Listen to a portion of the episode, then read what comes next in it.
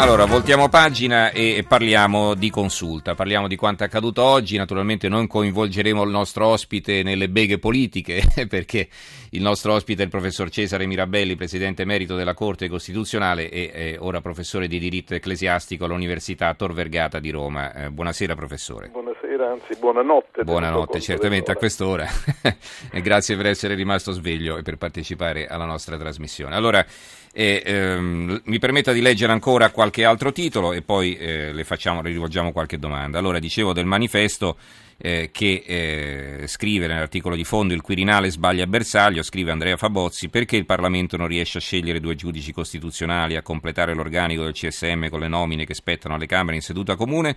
Secondo Napolitano la colpa è delle pretese settarie di chi considera idonei solo i propri candidati e avanza immotivate preclusioni nei confronti di candidature di altre forze politiche. Ha ragione, si domanda Andrea Fabozzi, ha torto, risponde. Se si guarda l'andamento dei voti in queste inutili settimane, l'accordo privato tra Renzi e Berlusconi ha prodotto due nomi per la consulta, Violante e all'inizio Catricalà, e 7 su 8 per il CSM. Forza Italia ha dovuto cambiare in corsa i suoi, inserendo Bruno per evidenti impopolarità. Il PD è rimasto immobile, sempre c'è stato il tentativo di imporre alla totalità dell'Aula la scelta fatta da due partiti che da soli non dispongono dei voti sufficienti.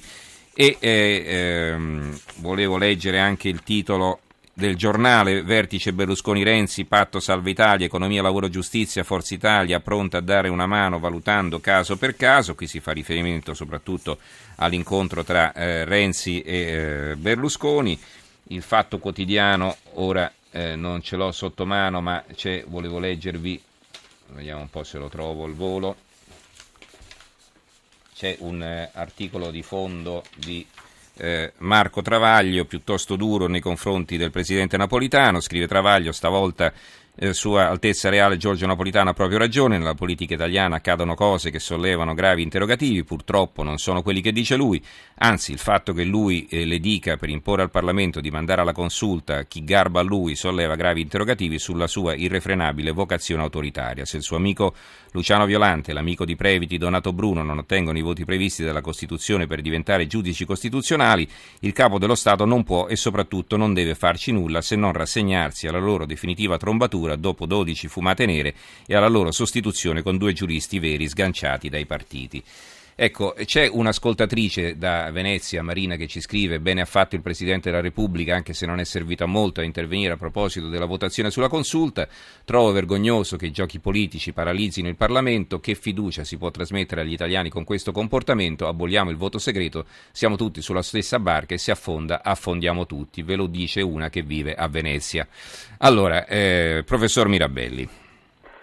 Ah, cerchiamo di capire perché occorre una maggioranza così elevata per la elezione dei giudici costituzionali da essere eh, spesso difficilmente raggiungibile. Sì. Perché si tratta di un organo di garanzia eh, nel quale eh, deve eh, essere trovata la soluzione di questioni che riguardano tutti, questioni che riguardano la Costituzione e mh, mm, chi è, in questo organo deve avere in qualche modo la fiducia non solamente della maggioranza ma anche una, uh, dell'opposizione, diciamo di una larga fascia del Parlamento. Ecco perché eh, direi storicamente per la elezione dei giudici costituzionali il Parlamento si è trovato sempre in eh, difficoltà eh, e spesso sono eh, occorsi lunghi periodi per la elezione dei giudici eh, che spetta al Parlamento.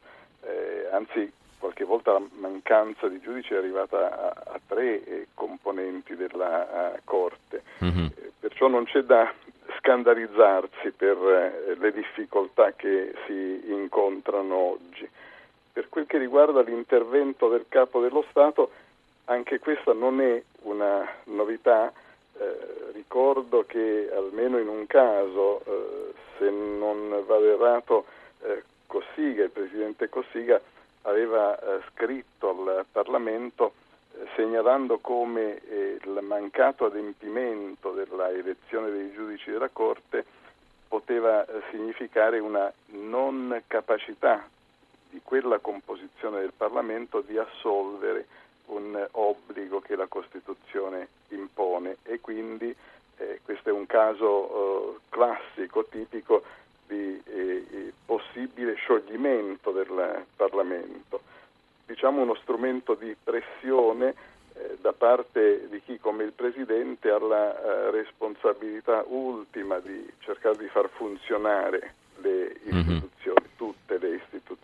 Senta, c'è un'ascoltatrice, Elisabetta da Venezia, che ci scrive a proposito del caos consulta, lo stallo parlamentare di questi giorni ha dei precedenti simili, ce lo ha spiegato, e ci domanda anche se potrebbe portare a nuove elezioni. Appunto questo, eh, non credo che nella situazione attuale siamo ancora a questo punto, ma se eh, significasse che il Parlamento davvero non è in grado di eh, eleggere giudici della Corte, mancherebbe uno uh, dei compiti, mancherebbe a uno dei compiti mm-hmm. che il Parlamento uh, ha e lo scioglimento mm, eh, sullo sfondo. forse faranno prima a mettersi d'accordo su un altro nome, insomma, no? più che sciogliere oppure, le Camere. Oppure, mm. oppure mettersi, d'accordo, mettersi, d'accordo, o nel eh, votare i candidati che sono sul tappeto mm-hmm. o eh, trovare una soluzione diversa se questo davvero è impercorribile. Senta, i padri costituenti come decisero di inserire giudici non togati diciamo, all'interno della Corte Costituzionale e, e poi membri non togati diciamo, e, e, la stessa cosa per quanto riguarda il CSM? Una scelta saggia per quello che riguarda la Corte, una composizione direi mista per le provenienze. Cinque giudici sono eletti eletti dalla, dalle magistrature, tre dalla Corte di Cassazione, uno dal Consiglio di Stato, uno dalla Corte dei Conti e quindi hanno l'esperienza eh, dei giudici di carriera. Cinque sono eletti dal Parlamento in seduta comune e cinque sono nominati dal Presidente della Repubblica. Perciò un mix che porta eh, diverse sensibilità e diverse esperienze in eh, questo collegio esperienze a volte di carattere eh, anche squisitamente politico, filtrate da una impostazione giuridica, perché i giudici della Corte devono essere o professori universitari di diritto o magistrati o eh, avvocati con una adeguata anzianità nello svolgimento di questa funzione. E questo cocktail funziona bene secondo lei? L'esperienza che posso eh, dire di aver sperimentato funziona eh, bene, funziona molto bene.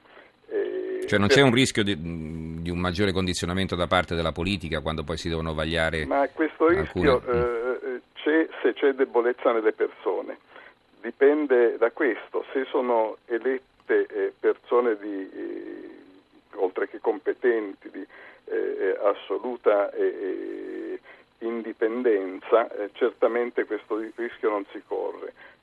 ricordo solo per fare alcuni nomi, eh, Giuliano Vassalli, grande professore, grande eh, eh politico, parlamentare, indiscutibilmente eh, eh, fuori da uh, una logica puramente di partito. E in Camera di Consiglio, per l'esperienza che posso aver fatto, la presenza anche di chi ha avuto una uh, carriera politica notevole alle spalle è stata utile per la sensibilità eh, che porta.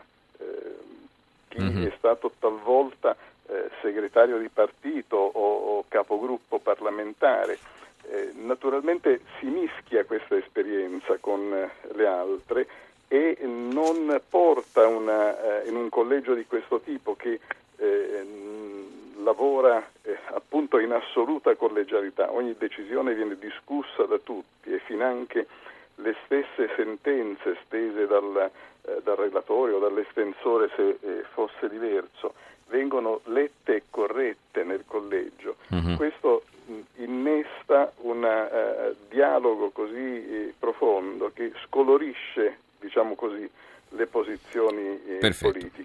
Bene, grazie allora professor Mirabelli per essere stato con noi, presidente emerito della Corte Costituzionale Cesare Mirabelli che ci ha un po' chiarito le idee sulla questione della consulta, su questo stallo parlamentare e sul fatto anche che si è verificato in passato quali possono essere anche le conseguenze future. Grazie professor Mirabelli e buonanotte. Grazie a voi, buonanotte.